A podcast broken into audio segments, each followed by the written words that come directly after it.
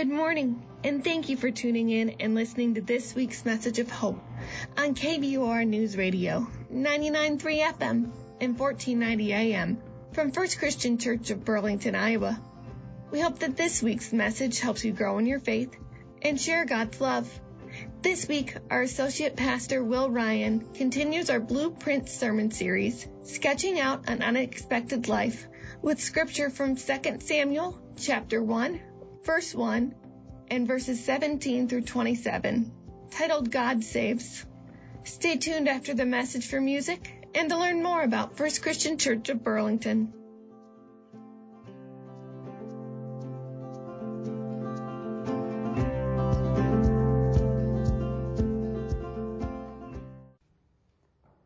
O God, our helper in times of distress and our hope in moments of despair, hear us now when we cry to you and restore us to life. Our losses have overwhelmed us. Suffering plunges us to the depths. We worry about what yet is to be. At the same time, we take days of good health for granted. Our prosperity diverts attention away from your purposes. Through it all, your steadfast love never ceases, and your mercies are new each morning. You have compassion for us, whatever our state of mind. You love us when we cannot love ourselves. You are faithful to us through our nights of weeping and through our days of joy. Holy One, we will exalt your name and sing your praises. Our souls seek after you and delight in knowing you. We will dance in your presence and give thanks for your favor. You heal, sustain, and make everything new. We seek to respond with the best we can give, to grow in faith, to forgive as we have been forgiven, that your rule may prevail among us. Send your Spirit once again so our lives may be a faithful witness to your gospel, your good news in Jesus Christ. Save your people, loving God, from the scourge of war. May the weapons of slaughter and destruction be transformed into instruments of peace. Teach us to resolve our differences in ways that build up rather than destroy. Inspire us to share the abundance we have known. Unite all your people in recognition of our sin and our need for an abundant mercy and grace only you can give. Let us give thanks for the mercy we find in Christ Jesus, the one who taught us to pray together by saying, Our Father, who art in heaven, hallowed be thy name. Thy kingdom come, thy will be done, on earth as it is in heaven. Give us this day our daily bread, and forgive us our sins, as we forgive those who sin against us and lead us not into temptation, but deliver us from evil. For thine is the kingdom, and the power, and the glory forever. Amen. We're continuing our Blueprints sermon series this week. We have been taking a look at the ways God works behind the scenes, making our lives ordered and maybe giving us some structure and architecture. We've been following the story of Samuel and David in the Old Testament, helping us understand the way God works behind the scenes. And so we continue that scripture this day. We're going to read from the book of 2 Samuel, chapter 1, the first verse, and then pick up verses 17 through 27. Here begins the reading.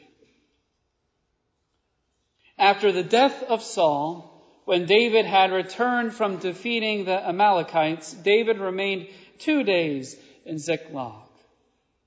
David intoned this lamentation over Saul and his son Jonathan. He ordered that the song of the bow be taught to the people of Judah. It is written in the book of Jashar. He said, Your glory, O Israel, lies slain upon your high places. How the mighty have fallen. Tell it not in Gath, proclaim it not in the streets of Ashkelon, or the daughters of the Philistines will rejoice, the daughters of the uncircumcised will exult. You mountains of Gilboa, let there be no dew or rain upon you, nor bounteous fields. For there the shield of the mighty was defiled, the shield of Saul anointed with oil no more.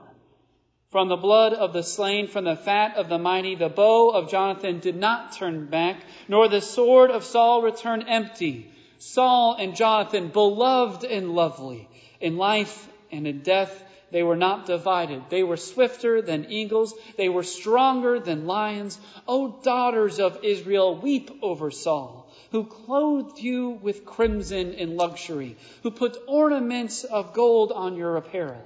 How the mighty have fallen in the midst of battle. Jonathan lies slain upon your high places. I am distressed for you, my brother Jonathan. Greatly beloved were you to me. Your love to me was wonderful, passing the love of women. How the mighty have fallen, and the weapons of war perished. This is the word of the Lord. Thanks be to God. Will you pray with me? O Lord, may the words of my mouth and the meditations of all our hearts be acceptable to you, O Lord, our rock and our Redeemer. Amen. I'd like to start by going through an exercise. If you would humor me for a moment, go ahead and close your eyes. I promise I won't do anything. I'm too far away, but go ahead and close your eyes. I want you to envision the one person you are closest to, your best friend, the one who knew your deepest and darkest feelings, the one who could tell when you were struggling just by noting your voice inflection, the one who was constantly there when you needed someone to talk to the one who drove you to do further and greater things, who helped form you into the person you are. Do you have that person in mind? I see some heads nodding, so good. Now imagine you're at the funeral for that person who died tragically and suddenly, and you are called upon to give the eulogy. You're tasked with describing this person and the impact they made upon your life. Think you can do it? Go ahead and open your eyes. No matter how eloquent you are, no matter how good of a public speaker you are, no, matter how good at sight reading you are, I do believe all of us would struggle in that moment. Struggle to find the words, struggle to deal with the overwhelming emotions, struggle to make sense of what's going on. For all intents and purposes the pain and consternation you imagine, and maybe some of us have gone through before, is exactly where we find David in today's scripture. In the intermediary scriptures, intermediary scriptures between last week's story of David and Goliath, David defeating the giant Goliath, and this funeral dirge sung by David, a whole lot happens. We skipped a whole lot. First, David becomes part of the court of Saul. Saul sees that David's pretty good with the slingshot, so he invites him to be part of his inner circle. David basically becomes Saul's right hand man, doing the things he asks. But then things go south quickly. Israel had two kings for a number of years David, anointed by God as a boy, and Saul, also king. But they were clearly headed in two divergent paths. Saul, the rejected king, had watched his kingdom, his family, and his mental health deteriorate year after year in a downward spiral. And at the same time, David, the king in waiting, ascended. So we have one falling and one ascending. David gained strength and followers, even as he constantly had to flee Saul's murderous rage. What's more, the two kings are forever entwined through the person of Jonathan, Saul's son, his warrior son, and David's greatest friend, his best friend. They had an unthinkable bromance, even better than Butch Cassidy and the Sundance Kid. You could not separate these two. But war got in the way. When we catch up to David now in today's scripture, he's in the deep, dark valley of grief for his best friend and his former mentor who died in battle. When David hears about this, he flees into abhorrent rage, taking his pain out on the messenger by having him executed for his participation in Saul's death. But then David did something unexpected. Instead of gloating in what seems to be wonderful news for David because there's no one there to stop him from being king, he sings. He extols this community to learn his song. He sings a sad and morose funeral song, the type that comes from pain, that comes from sorrow. The scripture tells us he wanted all of the people of his country to learn this ballad. Not just those around him, not just those in his circle, not just those who knew Saul best or those in the court of the king. He wanted everybody to join him in singing. I wonder when's the last time we did this as a society? When's the last time we joined together in mourning? I asked this at the Bible studies that I led this week, and I really only got one response the terrorist attacks on September 11th of 2001. That's the last time we as a community put aside our divisions, put aside our arguments, put aside our pettiness, and felt a collective melancholy descend as we felt the gravity of the situation. Though it's coming up on 17 years and our incoming seniors were born that year, I wonder if that's how David and his community felt at the death of Saul. And because of this, because of this grief and this death, David is able to move past the old slights and grudges he might have had towards Saul. Instead of focusing on the things that drove a wedge in between their relationship, he brought a particular type of grace when composing his song. It reminds me a bit how obituaries are. It seems, for like the most part, obituaries are a place of brevity in an otherwise dark time for friends and family. Like David, most obituaries are times when the writer reflects upon the moments in the dead one's highs, their highlights, their peaks. Rough edges are hewn. Abrasive moments are sanded down, disputes are bedded down, grace enters in, and past sights are forgotten. Forgiveness might not reign, but at least it's hinted at. That's why it's so jarring when we read an obituary which flies in the face of this collective norm. I've seen a few in my short day, but one caused quite a stir on the internet a couple weeks ago, and I couldn't get it out of my mind, so I thought I would share it with you. Maybe you saw it. Here's what it said, and I quote. Kathleen Dehmlow Schunk was born March 19, 1938 to Joseph and Gertrude Schunk of Wabasso, Minnesota. She married Dennis Dehmlow at St. Anne's in Wabash in 1957 and had two children, Gina and Jay. In 1962, she became pregnant by her husband's brother Lyle Dehmlow and moved to California. She abandoned her children, Gina and Jay, who were then raised by her parents in Clements, Mr. and Mrs. Joseph Schunk. She passed away on May 31st, 2018 in Springfield and will now face judgment. She will not be missed by Gina and Jay, and they understand that this world is a better place without her.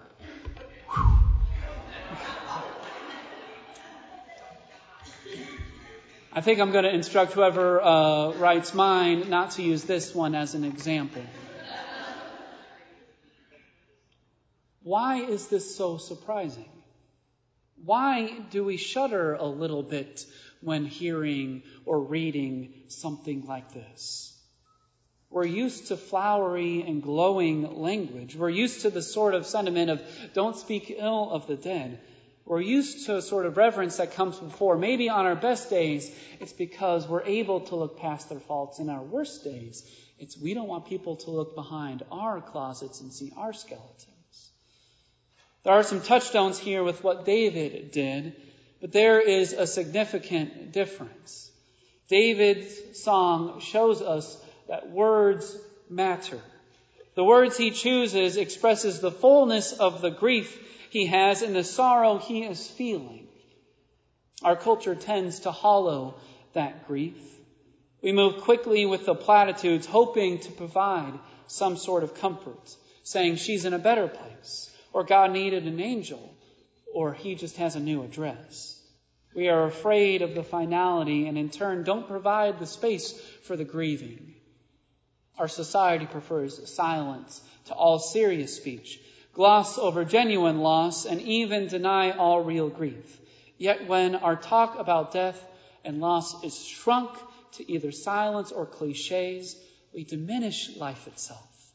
David, by contrast, is willing to talk honestly about life's limits and violence's costs he sort of threads the needle between an ordinary obituary and that one that I feel bad for that. David shows an inordinate amount of grace while not whitewashing the effects of death. He's able to stand in the midst of the valley of the shadow of death, stuck between the mountains of despair and grief brought upon by the death of his former mentor and his best friend. And he sings loudly and strongly the real emotions he's having. He does not deny what is going on. He does not move on prematurely.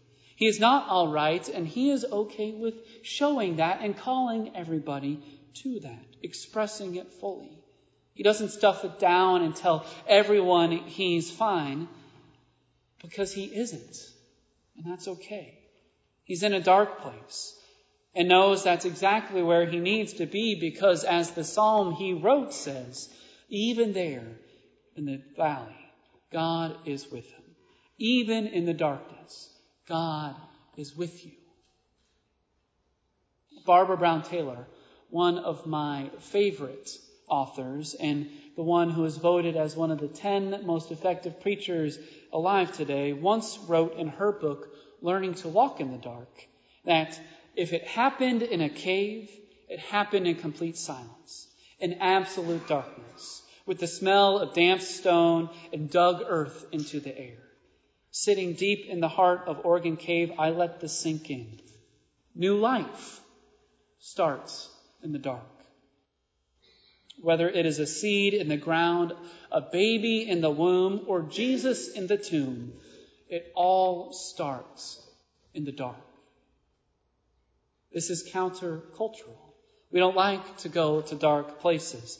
Indeed, I dare say most of us are afraid of the dark because we are afraid what lurks there. I know I am afraid when I wake up in darkness. When we are in the deep, dark valley, it can feel suffocating. The imposing mountains tower over us, threatening to close us in. And we can get lost there. Lost enough to think that there is no light at all.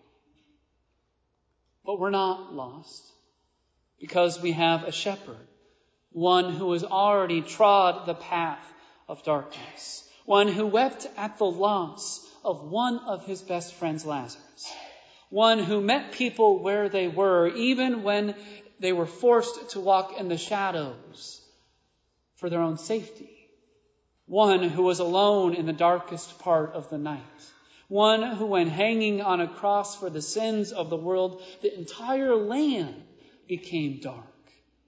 Our Savior embodied David's words of how the mighty have fallen, for fall he did.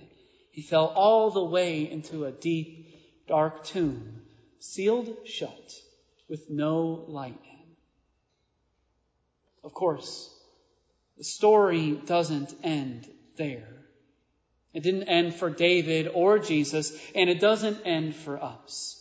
This is what matters, that God holds us in our grief and saves us even here. God is at work redeeming human suffering and saving us by this grief by being with us right there in the darkness. Jesus knew where you go. God sits with us until our eyes adjust and we can see that not all is lost, that there is a little bit of light just enough light, just enough that we can, like David did, join God in singing about that little, little light. And I think you know this song. I'm going to take a risk and I'm going to ask you to join me in singing it. This little light of mine, I'm going to let it shine. This little light of mine, I'm gonna let it shine. This little light of mine, I'm gonna let it shine.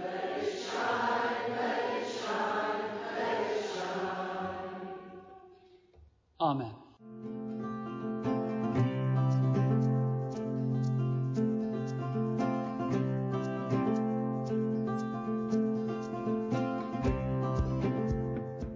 Thanks for listening to this week's message of hope from First Christian Church, Disciples of Christ here in Burlington, Iowa. We are located at 1221 Park Avenue on the south side of town in between the airport and Dankwardt Park. If you're looking for a new church home or searching for something beyond yourself, we hope you will join us for worship this Sunday morning. We offer two styles of worship each Sunday. Our traditional service is at 8:45 a.m. featuring beloved hymns of the faith. Our contemporary service is at 10:45 a.m. and is led by our amazing band. In both services, you'll hear a sermon similar to the one you listened to today on the radio. Be welcomed at the Lord's table for communion and join with us in prayer and praise. During the summer, children's church is offered at our 1045 service. There's no better way to begin our week in worship, so we hope you will join us here at First Christian Church.